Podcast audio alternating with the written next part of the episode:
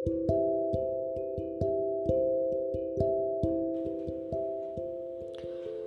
నేస్తాలు. ఈరోజు నేను మీకు చెప్పే కథ పేరు సంగీతపు కుర్చీ. అనగా అనగా కిట్టు అని ఒక కుర్రవాడు ఉండేవాడు. వాడు చూపులకు చిన్నవాడే కానీ చేసే పనులన్నీ వింతగా ఉండేవి. ఒకప్పుడు అతను మిరపగింజలు పాతి పెట్టాడు. అదేమి చిత్రమో కానీ అవి మిరపకాయలకి బదులు తీయటి ఫలాలుగా పండాయి. కిట్టిని చూస్తే పిల్లలకు పెద్దలకి అందరికీ ఆనందమే. అందుకనే అందరూ అతన్ని కిట్టుమామ కిట్టుమామ అని పిలిచేవారు. కిట్టుమామకు ఈ పని చేతనవును ఇది చేత కాదు అన్నమాట లేదు. ఎవరికి ఏ పని కావాల్సినా చేసి పెట్టేవాడు. అంత మంచివాడు కిట్టుమామ ఇన్ని పనులు చక్కబెట్టినా అతని చేతిలో డబ్బు నిలిచేది కాదు. డబ్బు లేకపోయినా ఎప్పుడు సరదాగానే ఉండేవాడు.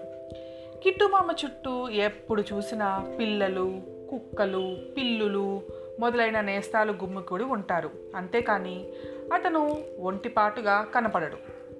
ఒక రోజున కిట్టుమామ కలప నరకడానికి అడవికి వెళ్ళాడు. ఒక చెట్టు నరికే వరకు మధ్యాహ్నం అయిపోయి ఆకలేసింది. మాను మీద కూర్చుని కిట్టుమామ ఫలహారం తినడం ప్రారంభించేసరికి అడవి పక్షులు వచ్చి వాలాయి. చెవుల పిల్లులు తొంగి చూశాయి లేదనకుండా అన్నిటికీ రొట్టె ముక్కలు ఇచ్చాడు. అవి ఆ ముక్కలు తినేసి సంతోషంతో వెళ్ళిపోయాయి. అవి వెళ్ళిపోగానే కిట్టుమామ ఎదుట ఆకస్మికంగా ఒక అందమైన భవనము చుట్టూ చక్కటి తోట కనపడ్డాయి. భవన ద్వారం మీద నల్ల పిల్లి కూర్చుని ఉంది. ఆశ్చర్యంతో కిట్టుమామ అక్కడికి వెళ్ళే వరకు తలుపులు తీసుకుని ఒక వృద్ధురాలు యువతలకి వచ్చింది. అబ్బాయి అబ్బాయి నీ దగ్గర మంచి గొడ్డలి ఉన్నట్టుంది. నాకు కాసింది కట్టెలు కొట్టి పెడతావా? అని అడిగింది. దాని కిట్టు మామ అలాగే అవ్వా పెద్దవాళ్ళకు సేవ చేయడం కంటే కావాల్సిందేముంది? అని చెప్పి అవ్వ చూపిన కట్టెలన్నీ చకచకా కొట్టేసి ముచ్చటగా వాటిని పేర్చి ఆ దగ్గరే ఉన్న చీపురుతో చుట్టుతూ రాలిని ఎండుటాకులు అన్నీ తుడిచి పారబోశాడు. అతని శ్రద్ధకు భక్తికి అవ్వ సంతోషించి నాయన చెప్పిన పని చక్కగా చేసి పెట్టావు. నీ కష్టానికి ఏమి కావాలో కోరుకో అంది. నేను పడిన కష్టమేమీ లేదు. నీ చలవ చేత్తో గుక్కెడు మంచినీళ్ళు ఇస్తే చాలు అన్నాడు కిట్టుమామ వృద్ధురాలు కిట్టుని లోపలికి రమ్మంది. అతను మర్యాద కోసం కాలిజోలు విప్పి బయట వదిలి లోపలికి వెళ్ళేసరికి లోటాతో తీయటి పాలు తెచ్చి ఇచ్చింది. అబ్బాయి నిన్ను నీ గుణాలను చూడగా నాకు సంతోషంగా ఉంది. నిన్ను ఆశీర్వదించి ఒక బహుమతి నీకు ఇయ్యదలిచాను.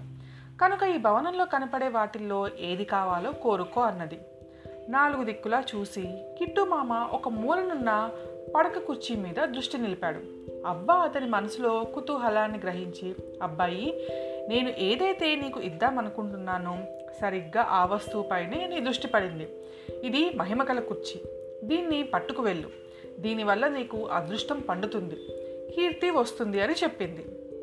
కిట్టు మామ వృద్ధువాళ్ళకి నమస్కారం చేసి కుర్చీ భుజం మీద వేసుకుని వెనుక వెనుకకు చూసుకుంటూ పోతూ ఉన్నాడు. కానీ అతను చూస్తూ ఉండగానే ఆ భవనము తోట మాయమైపోయాయి. కిట్టు మామ ఇంటికి చేరుకుని కుర్చీలో హాయిగా కూర్చోవచ్చు కదా అని ఊవిల్లూరుతున్నాడు ఆ కుర్చీని శుభ్రంగా తుడిచి ఒక మంచి స్థలంలో అమర్చి సిద్ధం చేసేటంతలో అతని ప్రాణ స్నేహితుడైన సీను వచ్చాడు. కిట్టు ఇంటికి సీను ప్రతి ఆదివారం తప్పకుండా వస్తాడు. అలాగే ఇవాళ కూడా వచ్చాడు. సీను పాపం గుడ్డివాడు. అతన్ని ఎవ్వరూ చేదిరు కానీ కిట్టు మామ మాత్రం సీనుని ప్రాణపదంగా చూసుకుంటాడు. అందుచేత సీను రాగానే కిట్టు ఆ రోజున జరిగిన చిత్రాలన్నీ చెప్పి తను సంపాదించుకు వచ్చిన కుర్చీలో అతన్ని కూర్చోబెట్టాడు. సీను ఆ కుర్చీలో కూర్చుని కొంచెం సేపు అటూ ఇటూ ఊగే వరకు చిన్న రాగం తీయడం ప్రారంభించాడు. అది క్రమంగా పెద్దదై హెచ్చు స్థాయిలో కృదులు పాడటం మొదలుపెట్టాడు. ఆ పాటలు అద్భుతంగాను హాయిగాను ఉండటం చేత కిట్టుమామ అలాగే నిశ్చేష్టుడై వింటూ కూర్చున్నాడు మధ్యాహ్నం రెండు జాములు అయ్యే వరకు సీను పాడే పాట నిలిచిపోయింది. అతను కుర్చీలో నుంచి లేచాడు. లేవగానే సీనుకి కలకాంచినట్టు అనిపించింది. సీను ఇన్నాళ్ళ నుంచి స్నేహంగా ఉంటున్నాం కదా ఇంత చక్కటి పాట వచ్చునని ఎన్నడూ చెప్పావు కాదు కదా అని కిట్టు మామ ప్రశ్నించాడు. అందుకు సీను నిజంగానే నాకు సంగీతం రాదు కిట్టు.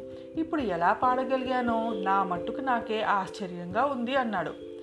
ఈ విధంగా ప్రతి ఆదివారము సీను వచ్చి ఆ కుర్చీలో కూర్చుని గంధర్వ గానాన్ని మించిన సంగీతం పాడేవాడు. మధ్యాహ్నం రెండు జాములకు ఆ సంగీతం నిలిచిపోయేది. ఈ పద్ధతిలో జరుగుతూ ఉన్న సంగీతానికి కిట్టు మామ తన్మయుడైనాడు. సీను మీద అతని అభిమానం ఎంతవరకు పోయిందంటే ఇది సీను కుర్చీ. దీనిలో అతను తప్ప మరెవ్వరూ కూర్చోకూడదు. నేనైనా సరే అందులో కూర్చోనని అనుకుని ఉన్నాడు. సీను పాడగలడనే సంగతి అతనికి కిట్టుకి తప్ప మూడోవాడికి తెలియదు కుర్చీలో కూర్చున్నప్పుడు కాక ఇతర సమయాల్లో అలాగే పాడదామని సీను ఎంత ప్రయత్నించాడో ఎంత ప్రయత్నించినా వెర్రిమొర్రి కూతలు మాత్రమే కంఠంలో నుంచి వచ్చేవి. ఇది ఇలా ఉండగా ఆ రాజ్యమేలే రాజుకి ఒక జబ్బు చేసింది. తిండి నోటికి పోవటం లేదు. కంటికి కునుకు రావటం లేదు. ఎప్పుడు చూసినా విచారంగా ఉండేవాడు. దర్బార్లో ఉండే హాస్య చిత్రులందరూ వచ్చి రాజుని నమ్మించుదామని సాయశక్తిలా ప్రయత్నించారు. కానీ వాళ్ళ వల్ల కాలేదు. ఘన వైద్యులందరూ వచ్చి చూసి ఇదేమి శరీర సంబంధమైన జబ్బు కాదు. వింత వస్తువు ఏదైనా చూపిస్తే మతి కుదుట పడుతుంది అన్నారు. వారి సలహా ప్రకారం కోటలోని పరివారం అంతా విస్ వింత వస్తువు తేవటానికని దేశాల వెంబడి బయలుదేరారు. ఒక్కొక్కడు ఒక్కొక్క అపురూపమైన వస్తువు తీసుకువచ్చారు. కానీ అందులో ఒక్కటి రాజుగారికి పని చేయలేదు పరివారంలో ఒకడైన వేణు రాజభక్తి పరాయణుడు వాడు తిరిగి తిరిగి కిట్టుమామ ఇంటి సమీపానికి వచ్చేసరికి ఆ సమయంలో సీను గానం చేస్తూ ఉన్నాడు. వేణు నిశ్చేష్టుడై ఆ గానం వినేసరికి అతని శరీరంలో బాధలన్నీ తొలగిపోయాయి. కొత్త ఉత్సాహం ప్రవేశించింది. వెంటనే కోటకి చేరుకొని ఈ సంగతి రాజుతో చెప్పగానే ఆ చిత్రమైన పాటగాడెవరో వాడిని వెంటబెట్టుకు రమ్మని రాజు ఆజ్ఞాపించాడు. మరి మన సీను పాట వల్ల రాజుగారి జబ్బు నయమైందా లేదా? ఆ తర్వాత ఏం జరిగింది? రేపటి కథలో తెలుసుకుందాం మీ జాబిల్లి.